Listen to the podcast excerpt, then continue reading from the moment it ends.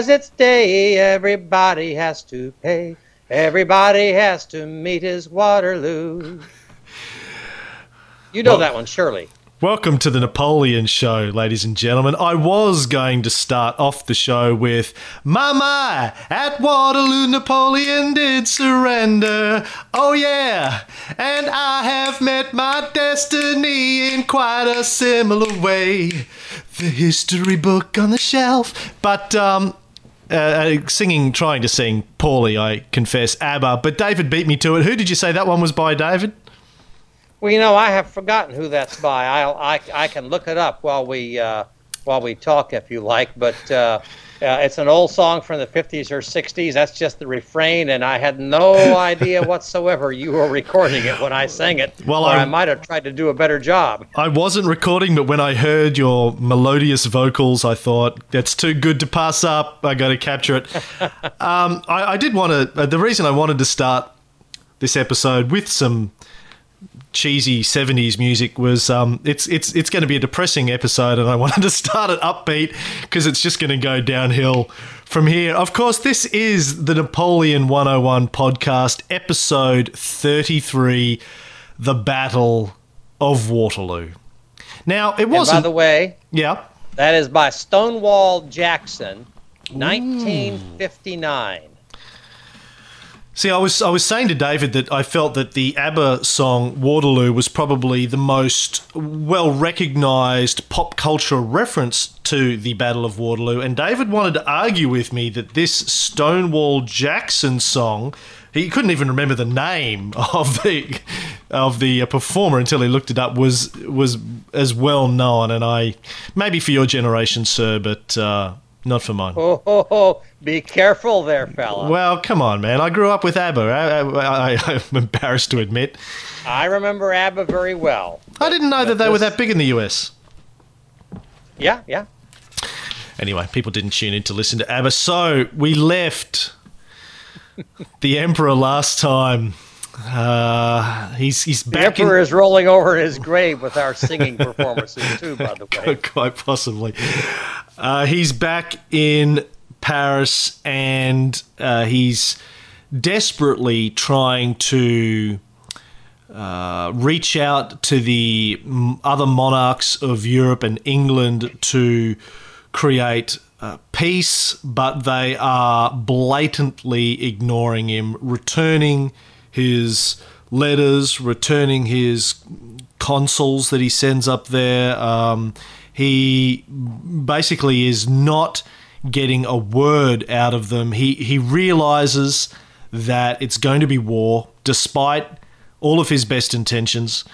He knows that they are amassing close to 1 million troops to come and attack France. They have announced that they're declaring war on Napoleon, not on the French people, which I think, as we said in the last episode, is quite remarkable.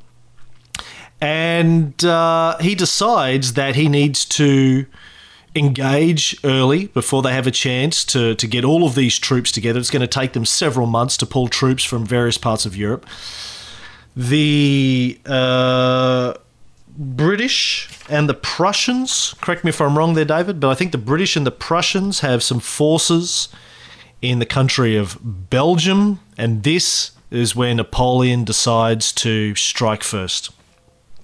Well, hello again, everybody, and hello, Cameron, and yes, once we finish dealing with the music, we will now talk about where Napoleon faced the music.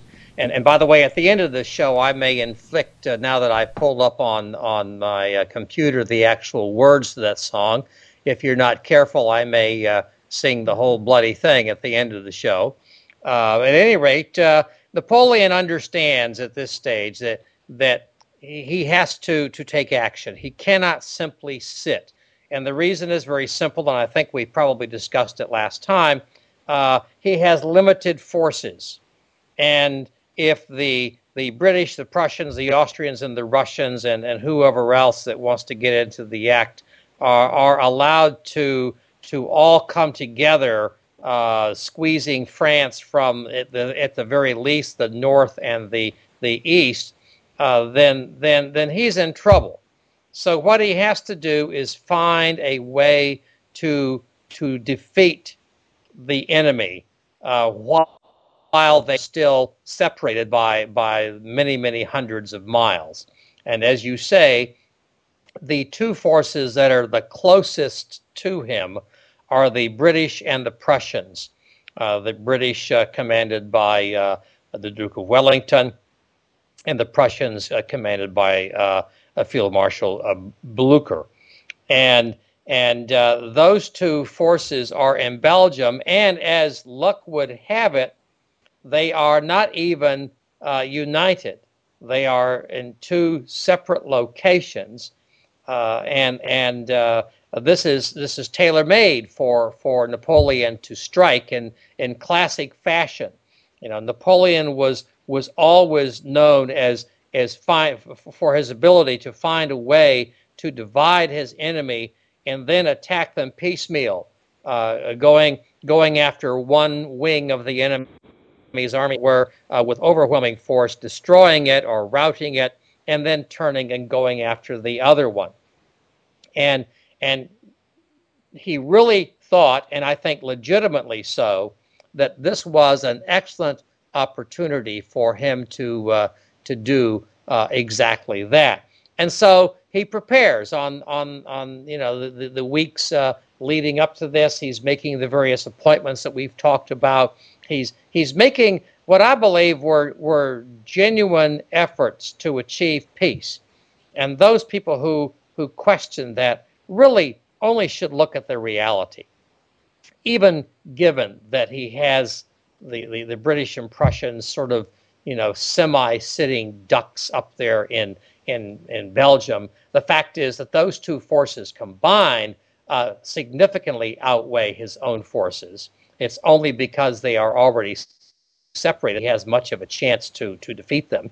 And as I said, the overall military force that the Allies can bring to bear would mean, at a minimum, a repeat of the campaign of 1814, where Napoleon simply could not be everywhere, and his army was simply overwhelmed by numbers.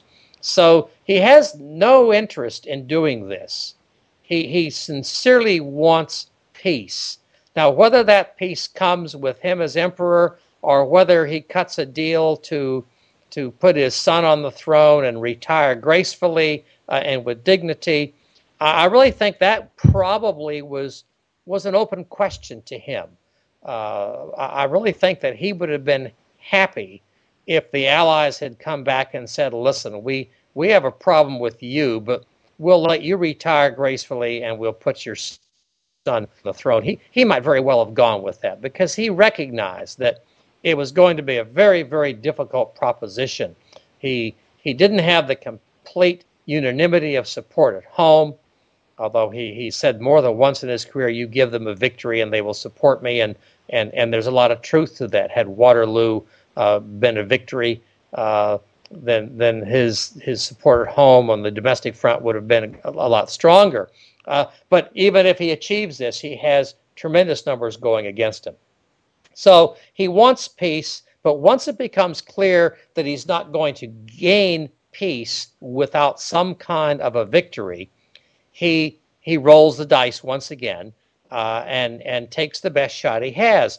And it's not really a bad shot, because of the fact that the forces were separated, so Napoleon marches forth on the evening of the 11th. He has a meeting with Countess Maria Valeska, his Polish mistress. Apparently, they talked about her finances, which I find almost amazing, except that Napoleon would do that sort of thing. And then on the 12th of June, he joins his forces, some of which had already started moving north. He has a force of about 125,000 men, which is, not an insignificant fighting force, and it's pretty well equipped. He's had equipment problems and after 1812, but to a very significant extent, the the force that he takes with him is his best men and his best equipment. So, you know, he's going to give it his best shot. He issues orders on the 13th. And by the way, the next day, General Louis Bourmont, who commanded a division of 4 Corps and a number of other officers, defected to the enemy and gave the enemy the plans of battle and so on. So it wasn't a very auspicious beginning. I think we mentioned last time Fouché had been possibly playing both ends against the middle as well. You know, nevertheless, he comes on the Prussians at Ligny on the 16th. Now, if you don't have a map in front of you, imagine let's say your fist with your little knuckle to the left and your index finger knuckle to the right, and you sort of place that on a map of Belgium, and that's what you have. You've got Wellington's forces, and we'll talk about them later at Quatre Bras over on the left side, and then not very far away you have on the right side at Charleroi. At Charleroi, you have the Prussians, and when Napoleon arrives at Charleroi, the Prussians retreat in the direction of a little town of Ligny. Now Wellington, of course, is any of you who have watched the movie Waterloo that Cameron and I have talked about, Wellington's up in Brussels. So here's another sort of a break for Napoleon. They've got some communication issues here. You've got the two armies separate, and Wellington is partying down in Brussels. It's sort of the opposite of the problem in the Congress of Vienna, where everybody is so close. So you know, he hears about the arrival of the French and of Napoleon, and he's obviously unamused and has to quickly begin to organize his forces. Napoleon meanwhile is doing very well. He moves up the middle of the hand in my example, and the Prussians by now are over at Ligny on the far right, the index knuckle. And he sends Marshal Ney with a force at Quatre Bras, which is about 6 miles northwest of Ligny. So I say it's not very far, but it's far enough that they're divisible, and that's what Napoleon has to do. So the idea is very, very simple. It's classic Napoleon, and there's no reason why it shouldn't work. First of all, you send a small force to keep the British at bay.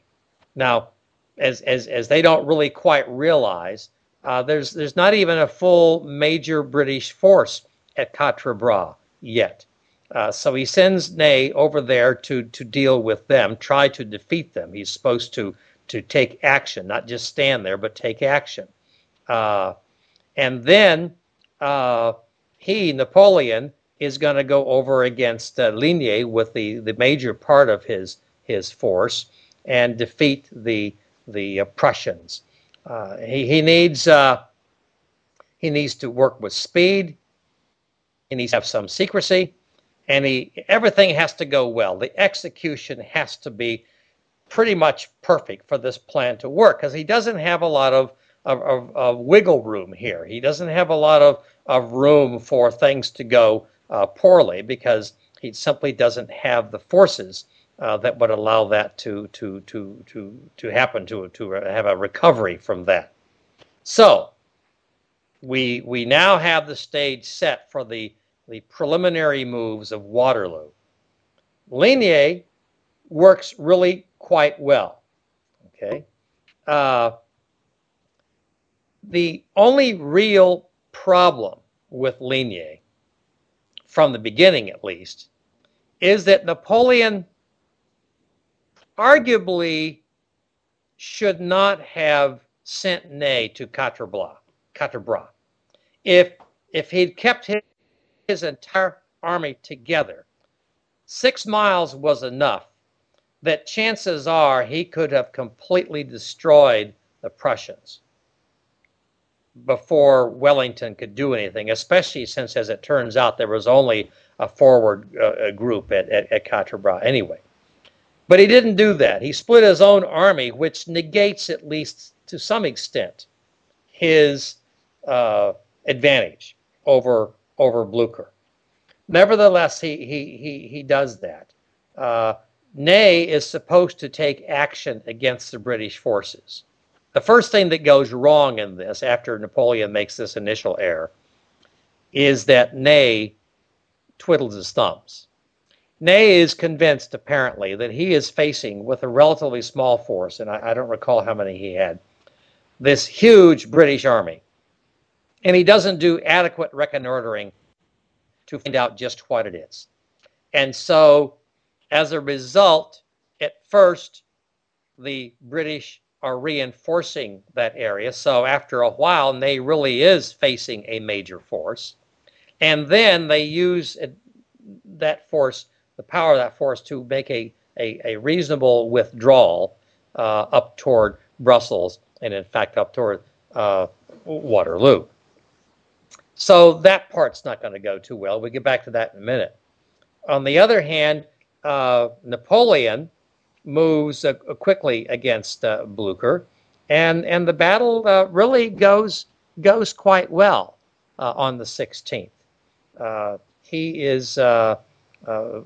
Blucher is forced to withdraw into very defensive positions, and indeed it's pretty clear that his position is untenable. And indeed, at one point, Blucher actually is down and overrun by a unit of French cuirassiers. And they didn't realize who was there. If they had realized that, it had either killed them or captured him, the whole history of this campaign might have become very, very different. But they didn't, and so I'll pause for air here so that you can make a comment with Napoleon poised for the coup de grace against Blucher. All right. Well, I've got some quotes from Napoleon here. This was part of his announcements to the army on the eve of the war on the 14th. "Soldiers, this is the anniversary of Marengo and of Friedland, that twice decided the fate of Europe. Then, as after Wagram, as after Austerlitz, we were too generous. We believed in the protestations and in the oaths of the princes whom we left on their thrones. And now, coalized against us, they are aiming at the independence and the most sacred rights of France. They have begun an unjust aggression. Forward! Let us march against them. Are not they and we the same men? Soldiers, you were one against three at Haina, against these same arrogant Prussians. At Montmirail, you were one against six. Madmen! A moment's prosperity has blinded them. If they enter France, they will find their graves. Soldiers, we have forced marches to make, battles to fight, dangers to encounter. But with constancy, the victory will be ours. The rights, the honour of our country will be reconquered. For every Frenchman who has courage, the moment has come to conquer or to die." The next morning, at Charleroi, he writes, he says, "Good morning, Ney. I am glad to see you. You can assume command of the 1st and 2nd Corps. Push the enemy back along the Brussels road and take position at Quatre Bras." I like that. I just like that. I am glad. Good morning, Ney. I am glad to see you. No, it just works for me. He says on, well, we're getting a bit ahead of ourselves here. I've also got some stuff from your old friend, Mr. Chandler. Basically, and, you know, obviously Mr. Chandler was British, and we've had quite a bit of discussion on the site recently in the comments section from the last show about Wellington's merits as a great general. According to David Chandler, Wellington deserves little credit for the part he played in attempting to thwart Napoleon's plans on June 15th. His first order was to prepare his men to march away from the critical area. Although later that evening a belated dispatch from Blucher at last revealed that the Prussians were marching on Sombref in force, these tidings did not cause the Duke to alter his basic dispositions immediately. Indeed, at 10 p.m, shortly before setting out to attend the celebrated ball given by the Duchess of Richmond in Brussels, Wellington issued a set of further instructions which, in general, confirmed the concentration towards the outer flank, although it closed the various divisions into a somewhat tighter compass. And basically, it was up to his men to disregard his orders when they could see what was happening. So was Wellington's information lines just poor? What was he doing going to a ball when there was a battle happening, when Napoleon was marching forces on him? What was he doing going to a bloody dance? Well, I don't think they really fully understood what Napoleon was up to. I really think that this is... It's Napoleon! It's not like, here's Jimmy come lately, we don't need to worry about him, we'll go to a dance. It's bloody Napoleon. Well, I think he went to the dance. I don't know that he understood that it was Napoleon and just exactly what kind of forces they were up against. It's a little hard to say why he would have done that in any event. However, there's no question that Napoleon caught them off guard and caught them in a position that Napoleon should have been able to take fine advantage of, and initially did begin to. He did find them split, as we've said. I really think he's made a number of mistakes. The first mistake he's made, of course, was splitting his forces. I to this day, I wish he would have just kept Ney with him and sort of turned backs on the, put some shielding cavalry out to keep an eye on the British, and just turned and just wiped out the Prussians, because the only real way that Napoleon is going to be successful, and we know how it turns out, but we could have predicted this at the time, is if he can eliminate whoever he attacks first. Eliminate them either by destroying them or by sending them packing. And he has a chance to do that with the Prussians. And indeed, he thought he was successful. We'll get to that in a second. But the reality is he needed to go in with even more overwhelming force. And he tried to do that. And this is one of the most famous fiascos in military history, in any campaign. General Jean-Baptiste d'Erlon, who commanded a French corps, and this corps was over on the left flank, Napoleon's left flank. So it was sort of between Napoleon's forces and Ney's forces. Napoleon sends direct orders through his subordinates to d'Erlon to move straight across toward Ligny and come in really from the Prussian rear. Remember, Quatre Bras is a little bit north, so we're not coming directly in from the south against Ligny. We're coming in sort of from the southwest. So if you swing around to the left a little bit more, d'Erlon, if he goes straight across, will come in, to the right flank, and actually the rear part of the right flank of the Prussians, and do another famous Napoleonic maneuver, of enveloping the enemy. And at that point, the Prussians will be toast. There's absolutely no question about it. So d'Erlon begins to do exactly that, and things go bad immediately. In fact, the old expression, "things go south" means things go bad. Well, literally, things went south, because d'Erlon, either because of Napoleon's orders not being adequately translated by Soult, or for some other reason, makes a wrong turn, and instead of ending up behind the Prussians, ends up a lot further south behind Napoleon. And Napoleon, of course, when he finds out, is livid. Things are corrected, and d'Erlon begins to move to exactly where he's supposed to be. They've lost some time, but things have stagnated a bit, so all is not lost. And then comes the most amazing thing that I've ever seen in any of my studies of this stuff. An order from Marshal Ney arrives, okay, to d'Erlon, ordering him to come back to Quatre Bras, to Ney's right flank, so they can move against the British. Ney apparently has decided it's time to do more than twiddle your thumbs. Well, d'Erlon is a little bit in the middle on this. I'll grant him that. On the other hand, you've got an order from the emperor directed through his chief of staff, and you've got an order from your direct commander, Marshal Michel Ney, who, Cameron, would you obey? The emperor or Ney? Well, it's a good question, but is there a doubt in his mind as to the overlapping timing of the orders and who might have access to more timely information about the movement of the troops?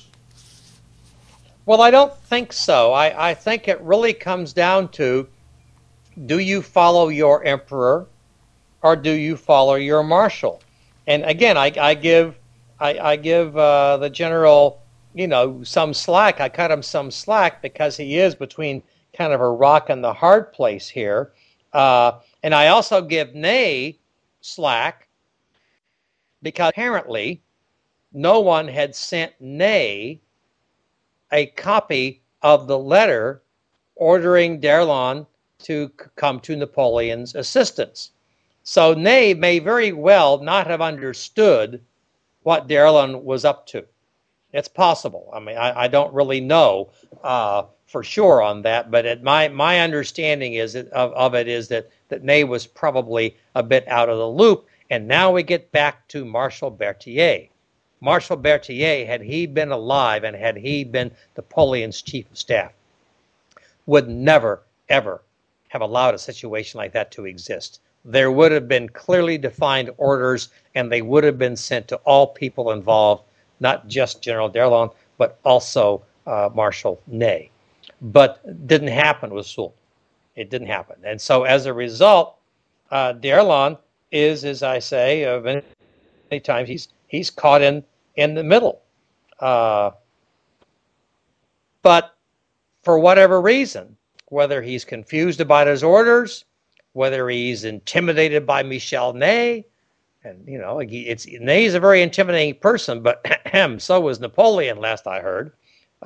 Regardless, d'Erlon turns his forces around and starts marching back toward Ney's position at Quatre Bras, just as he is about to move into position to allow Napoleon to absolutely destroy the Prussians. He leaves the field of battle. Napoleon is absolutely livid, but there is nothing to be done about it. And that's the end of the game. Really, we don't, at the time, we wouldn't know it. But in reality, as it works out, that's the end of the game. Because Blucher, although he is defeated,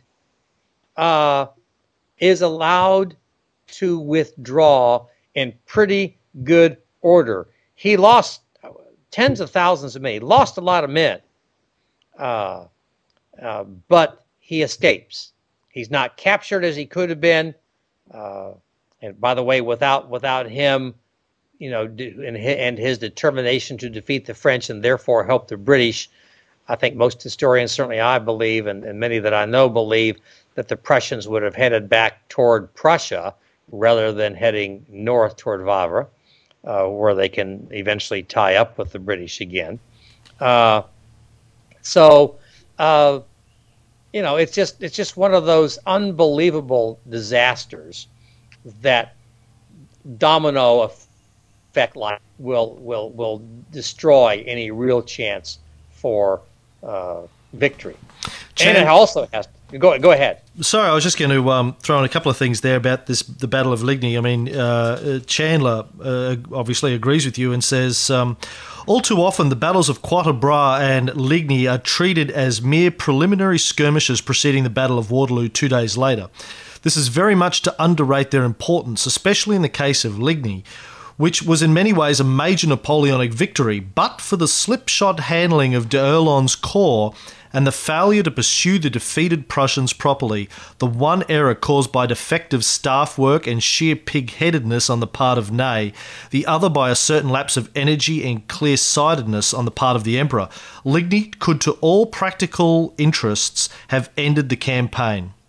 For neither Wellington nor Blucher were really a match for l'Armée du Nord if they were faced with its full strength on their own. Only if they could unite their forces and fight together was there a real chance of an Allied victory. Thing is, Napoleon had the right strategy, as you said. Apart from dividing his forces, the idea of defeating Blucher first, so he couldn't join up with the British.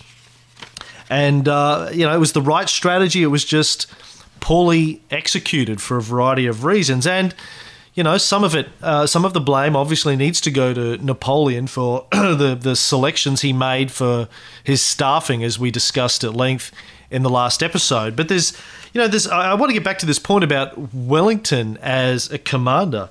In the early parts of this battle, whilst they were, as you said, taken by surprise, after Bourmont had defected and Napoleon's plans had been released, Wellington still doesn't really seem to have grasped very quickly what the hell was going on. Chandler writes, the greater part of the 13th, Wellington spent attending a cricket match with a fair companion, and the possibility of imminent operations seems to have been far from the Iron Duke's mind.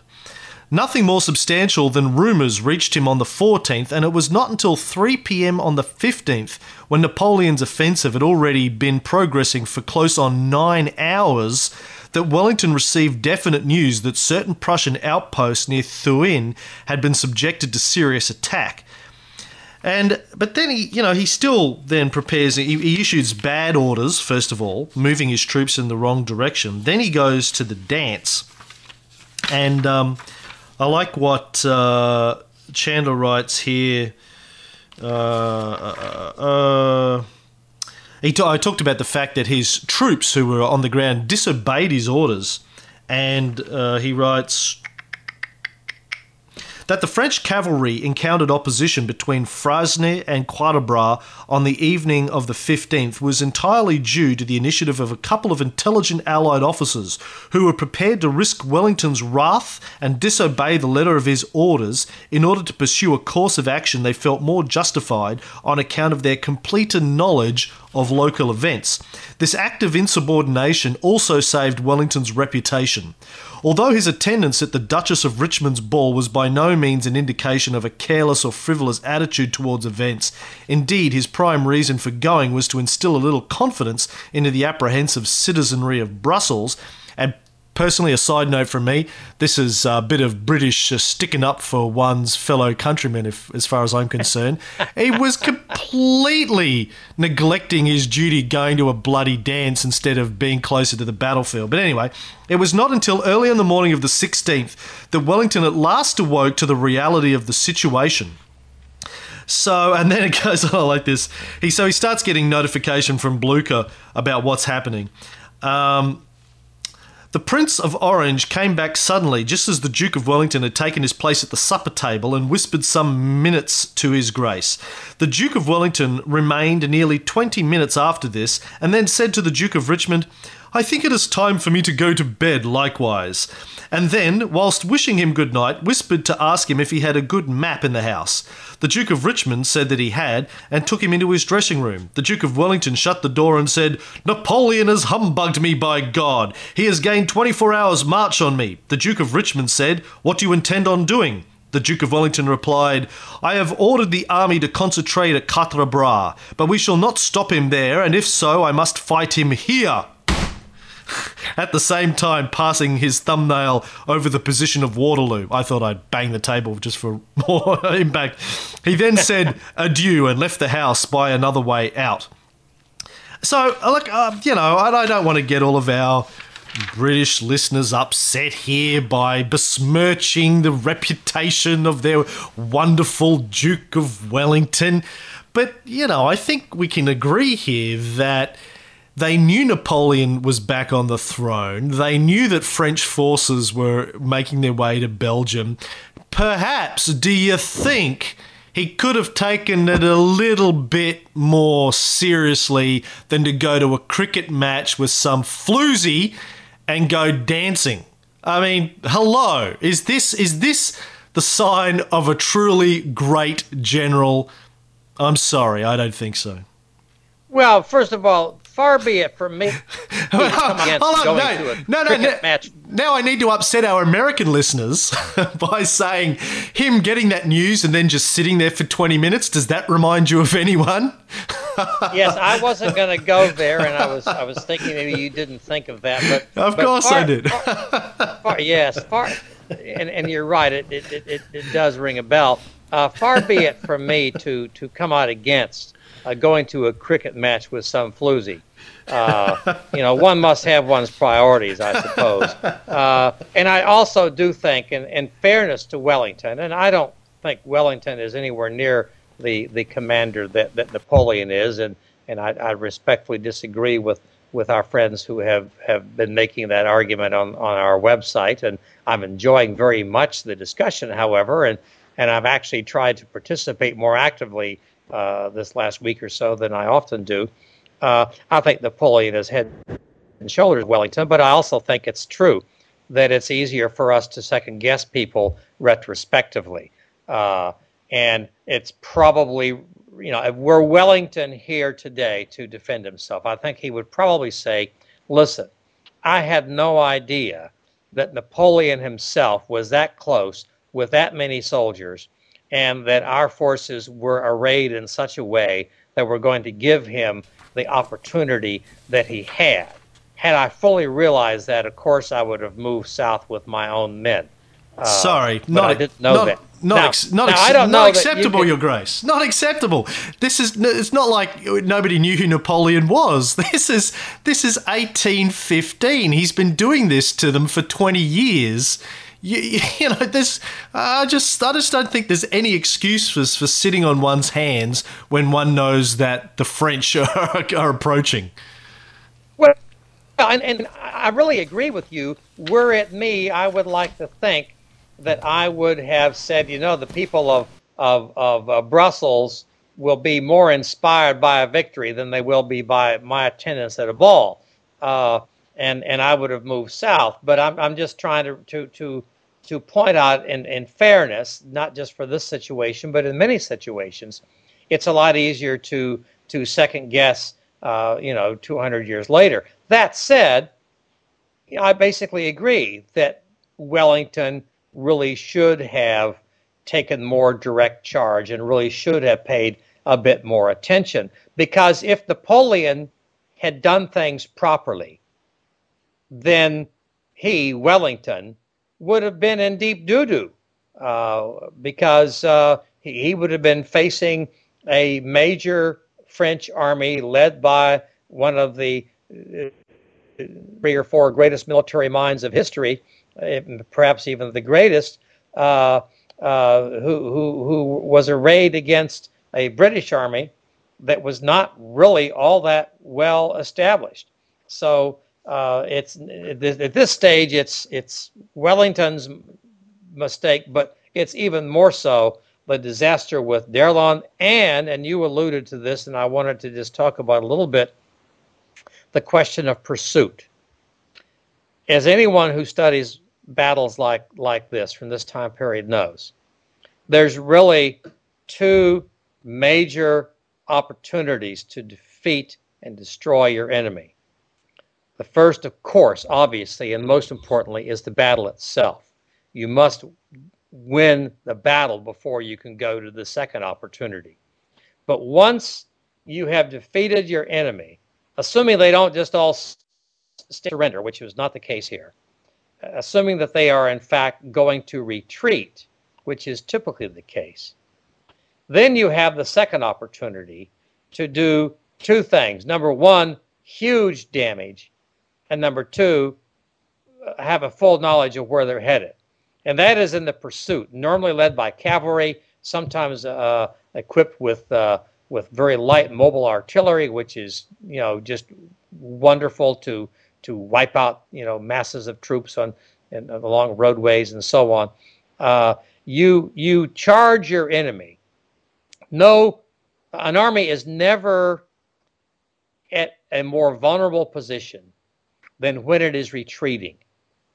And this is true in the modern day as well. Think about the first Gulf War, when America and Britain and Australia and lots of other countries, rightfully, in my opinion, went into Kuwait to stop Saddam Hussein's invasion of Kuwait.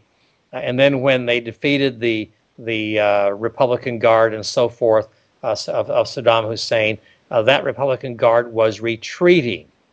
And many of us at the time said, and I don't want to get into a big discussion on this, you know, many of us felt that the Allied forces, coalition forces, should have pursued, because they could have just absolutely wiped out the retreating military of Saddam Hussein.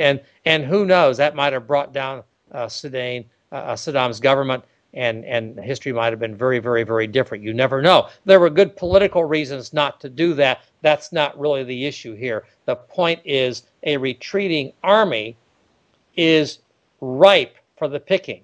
And the Prussians, streaming out, they've got their backs to you, their cannons not set up, you know, you attack behind them, and they're in trouble. And by the way, lest anyone think that's unfair, a retreating army is fair game, whether it was Saddam's Republican Guard in the first Gulf War or the Prussians after Ligny. Any retreating army is fair game. When they stop being fair game is when they lay down their arms, raise their hands, and say, I surrender. Then you have an obligation, a moral and legal obligation, to allow them to surrender, to capture them, make them prisoners of war. Okay, that's fine. That was true at the time of the Gulf War. It was true at the time of the Napoleonic period as well. But if they don't surrender, if they're simply trying to get away so they can turn around and fight again the next day or whatever, then they're fair game. But Napoleon, and this is so unlike Napoleon, and I think it really shows that he wasn't entirely himself in this campaign, Napoleon dawdles. He's very slow. He really waits until the next day. I mean, by now the Prussians have already moved quite a ways away. And the next morning he calls in Grouchy, Marshal Grouchy, and he tells Grouchy, I'm going to give you about 30,000 men. Grouchy's a wing commander. He's a cavalry officer. He's a good cavalry officer. Not a very good wing commander. He's a good cavalry officer. I'm going to send you with 30,000 of my men, a lot of cavalry, and I want you to pursue Grouchy. I want you to, as the French say, and you see this in Napoleon's bulletins all through history, with the sword in his back. I want you to keep him on the run. I want you to kill as many as you can, or capture as many as you can. And most of all, I want you to keep Blucher and the Prussians from being able to tie in with the British. I'm going to take the rest of my military. I, Napoleon, I'm going to go join Ney. I'm going to go after the British next. You need to deal with the remnants of the Prussians. Now, a lot of people, including me, routinely criticize Grouchy for doing a really poor job of this. And one of my dearest friends in the Napoleonic period, Dr. John Jerry Gallagher, and I debate this routinely as in a very friendly way as to whether or not Napoleon was justified at Waterloo, as we see in the movie, and I think really happened in real life. You know, where's Grouchy? You know, he needed Grouchy's men, because it was Napoleon that took too long, I believe, to send Grouchy. On the other hand, Grouchy did not have his force ready. When Napoleon was talking to, they were having lunch. Now, this is partly Napoleon's fault again, waiting so late. But they were eating, and they were not ready to get up and march. So it took hours for Grouchy's forces to be made ready and to go after the Prussians. And at that stage, they didn't even know for sure where the Prussians were going. No one had bothered to send out scouting parties of cavalry to at least, you know, at a safe distance behind, let, you know, the later French pursuit know where these clowns were. So it takes a long time before they even figure out where the Prussians have gone. They think they're going to go out toward Prussia. Instead, they turn up toward Wavre, up north, where they'll be able to tie in with the British. And they figure that out eventually, and Grouchy does have some success against them, but it's too late.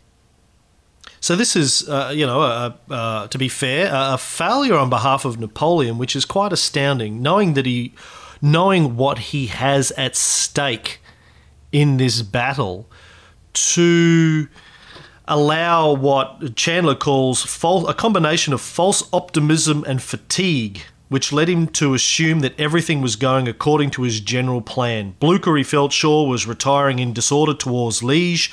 Ney, he felt confident, must surely be in possession of the Quatre Bras position, and Wellington equally certainly falling back in haste to protect Brussels. So sure was Napoleon that his assumptions were correct that he neglected to instruct Grouchy to send forward any sizable force of cavalry to confirm the Prussian line of retreat until after daybreak, and did not even think it advisable to send an aide overnight to Quatre Bras to learn how Ney had fared. It was only very belatedly, therefore, that General Pajol was sent out with his cavalry to determine Blucher's present position. And so this is a very genuine and shocking failure, because Napoleon was always a man about data, wasn't he? He earlier on in his career was always about having better information, better data, and he was absolutely anal when it came to understanding figures and positions and movements. Do you think he, you know, I mean, I know that Chandler kind of blames it in part on his physical condition as a result of his almost year spent on Elba. What do you think? Well, I don't know about that. And I also want to point out that there have been other times in Napoleon's career where he didn't reconnoiter as well as he could have. You go all the way back to the siege of Acre, for example, or Akko as it's known now in Israel, in 1798 campaign, and Egypt in the Holy Land. He wouldn't send up the hot air balloons that he had brought in order to see what the defensive positions were like. And that cost him dearly.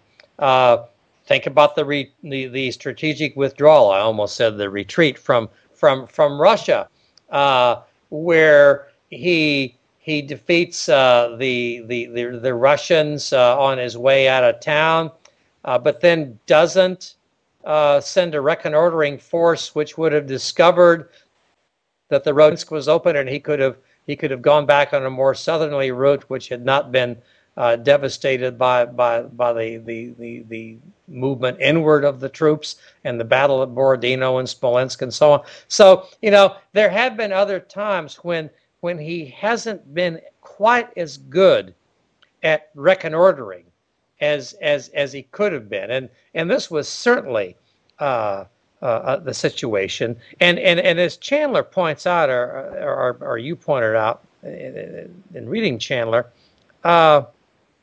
it's not just keeping an eye on the Prussians. He's also not kept an eye on Ney. Now that's clearly a mistake. He is operating under the assumption that, of course, Marshal Ney is doing exactly what he was told to do. And let's remember, listeners, he was told to take Quatre Bras, to push the British north toward Brussels. That's his job. He had more than adequate forces to do that, given that the British force at Quatre Bras initially was pretty small and could have been swept aside. And, you know, Ney could have been halfway to Brussels by the time Napoleon caught up to him. And the British, although by no means destroyed, would have been on the retreat.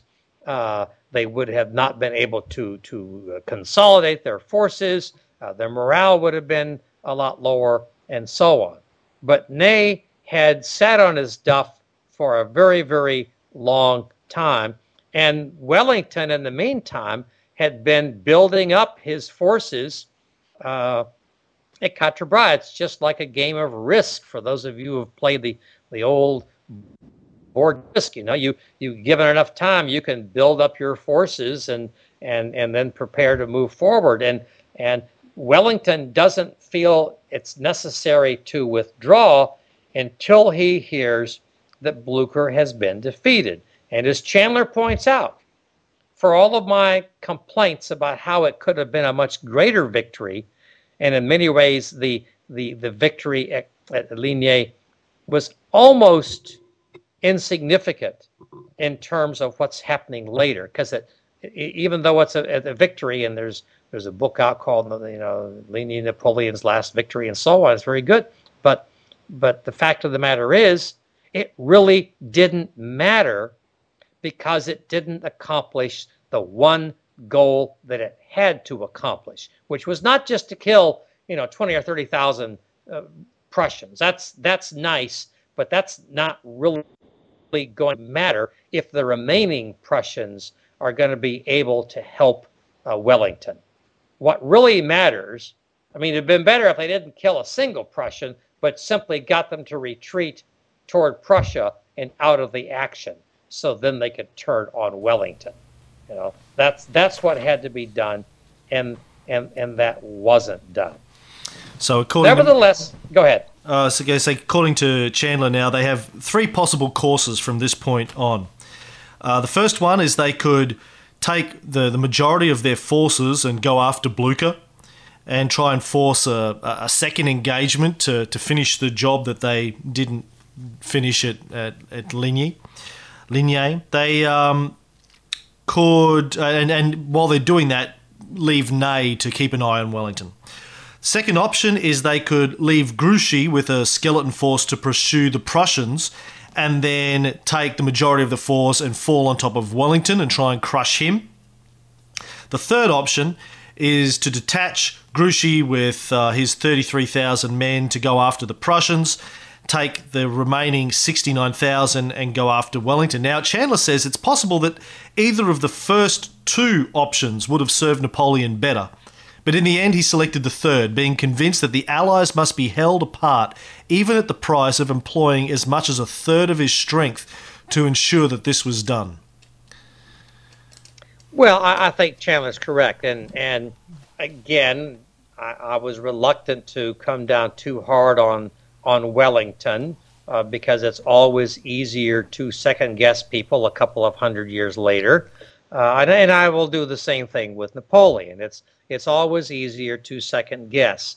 Clearly, if you weren't going to pursue immediately or very early the next morning with 30,000 men, then you could make a very persuasive argument that, you know, send 10,000 men, mostly cavalry and maybe a few light artillery, you know, to keep an eye on Blucher, just strong enough so that if Blucher turns around, you can defend yourself well, and then, you know, beat your own hasty retreat, and then close in on on the British with a larger force.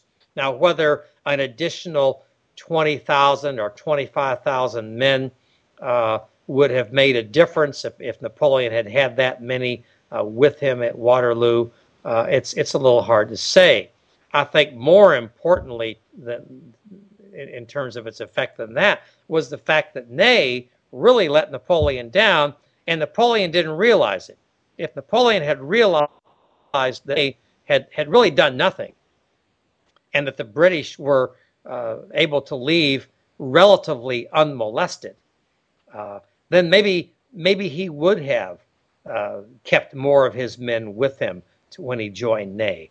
But remember, because he hadn't kept in good contact with Ney, and again, a good chief of staff would have taken the initiative. Berthier would almost certainly have had runners going back and forth, making sure that he, Napoleon's chief of staff, knew what was going on.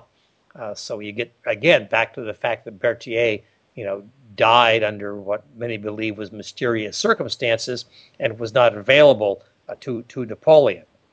So because Napoleon doesn't know what Ney has done, Napoleon assumes that the British are already being pushed north, that maybe they've had some heavy losses inflicted on them. He knows the French haven't been defeated because there's no streaming back toward Napoleon of the remnants of Ney's army, because clearly Ney's soldiers would have retreated toward Napoleon had they been defeated. So Napoleon, lacking evidence to the contrary, believes that Ney has done his job.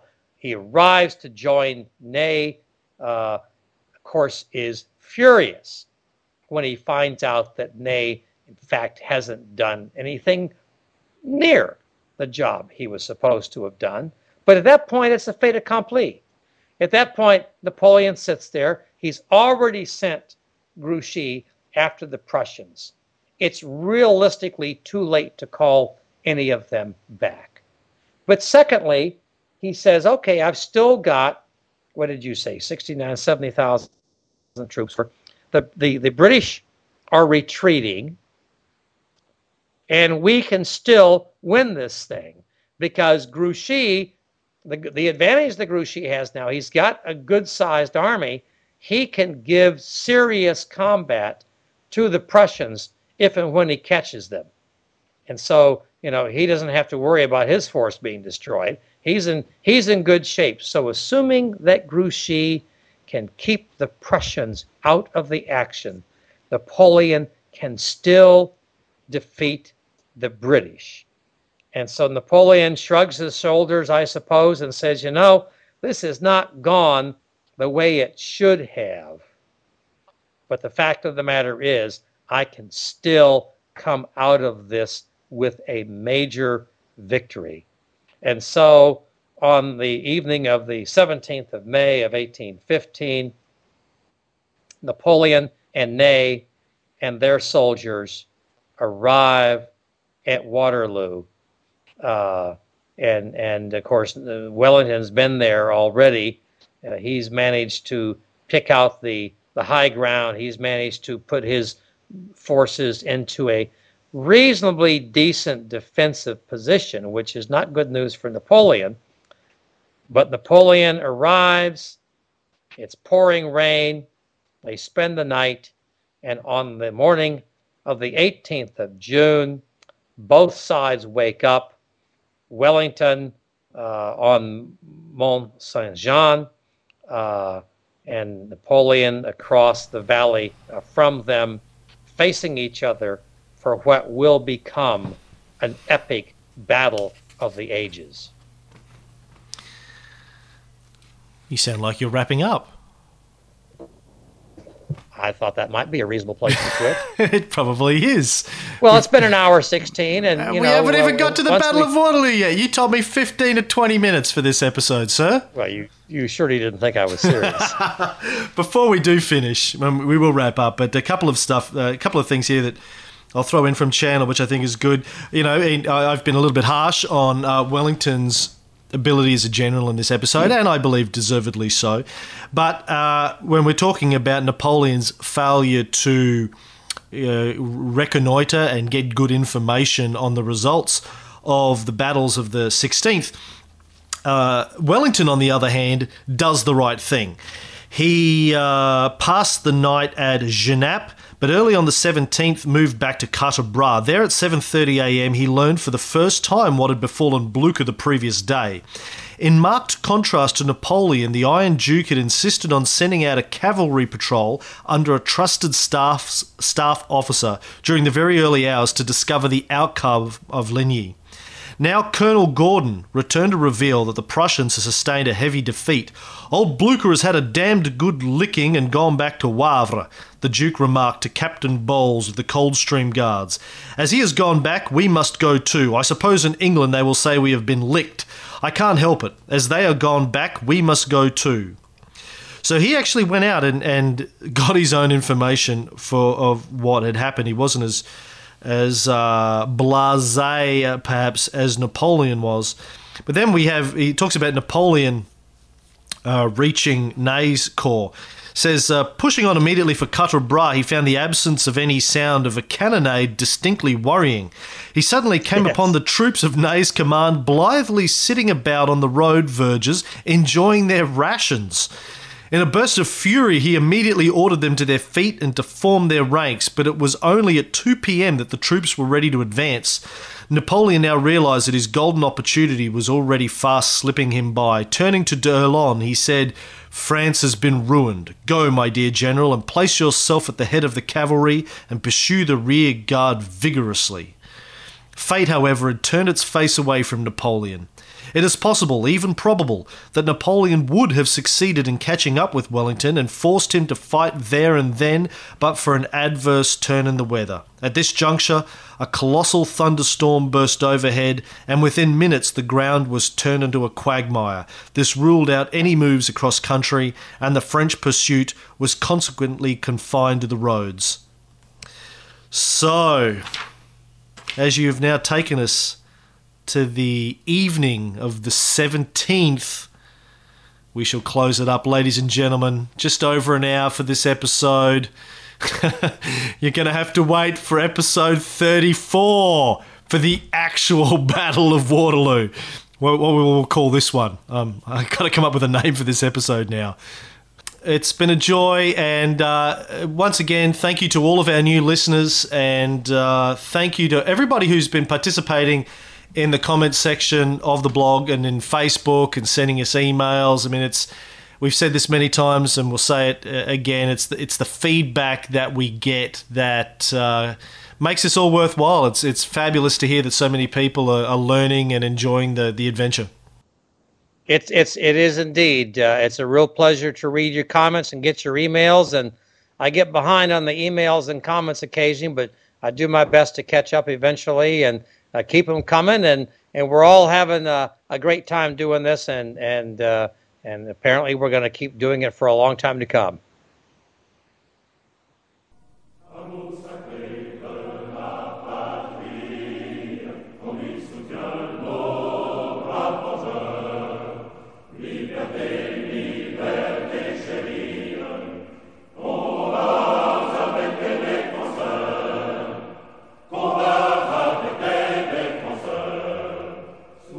Oh,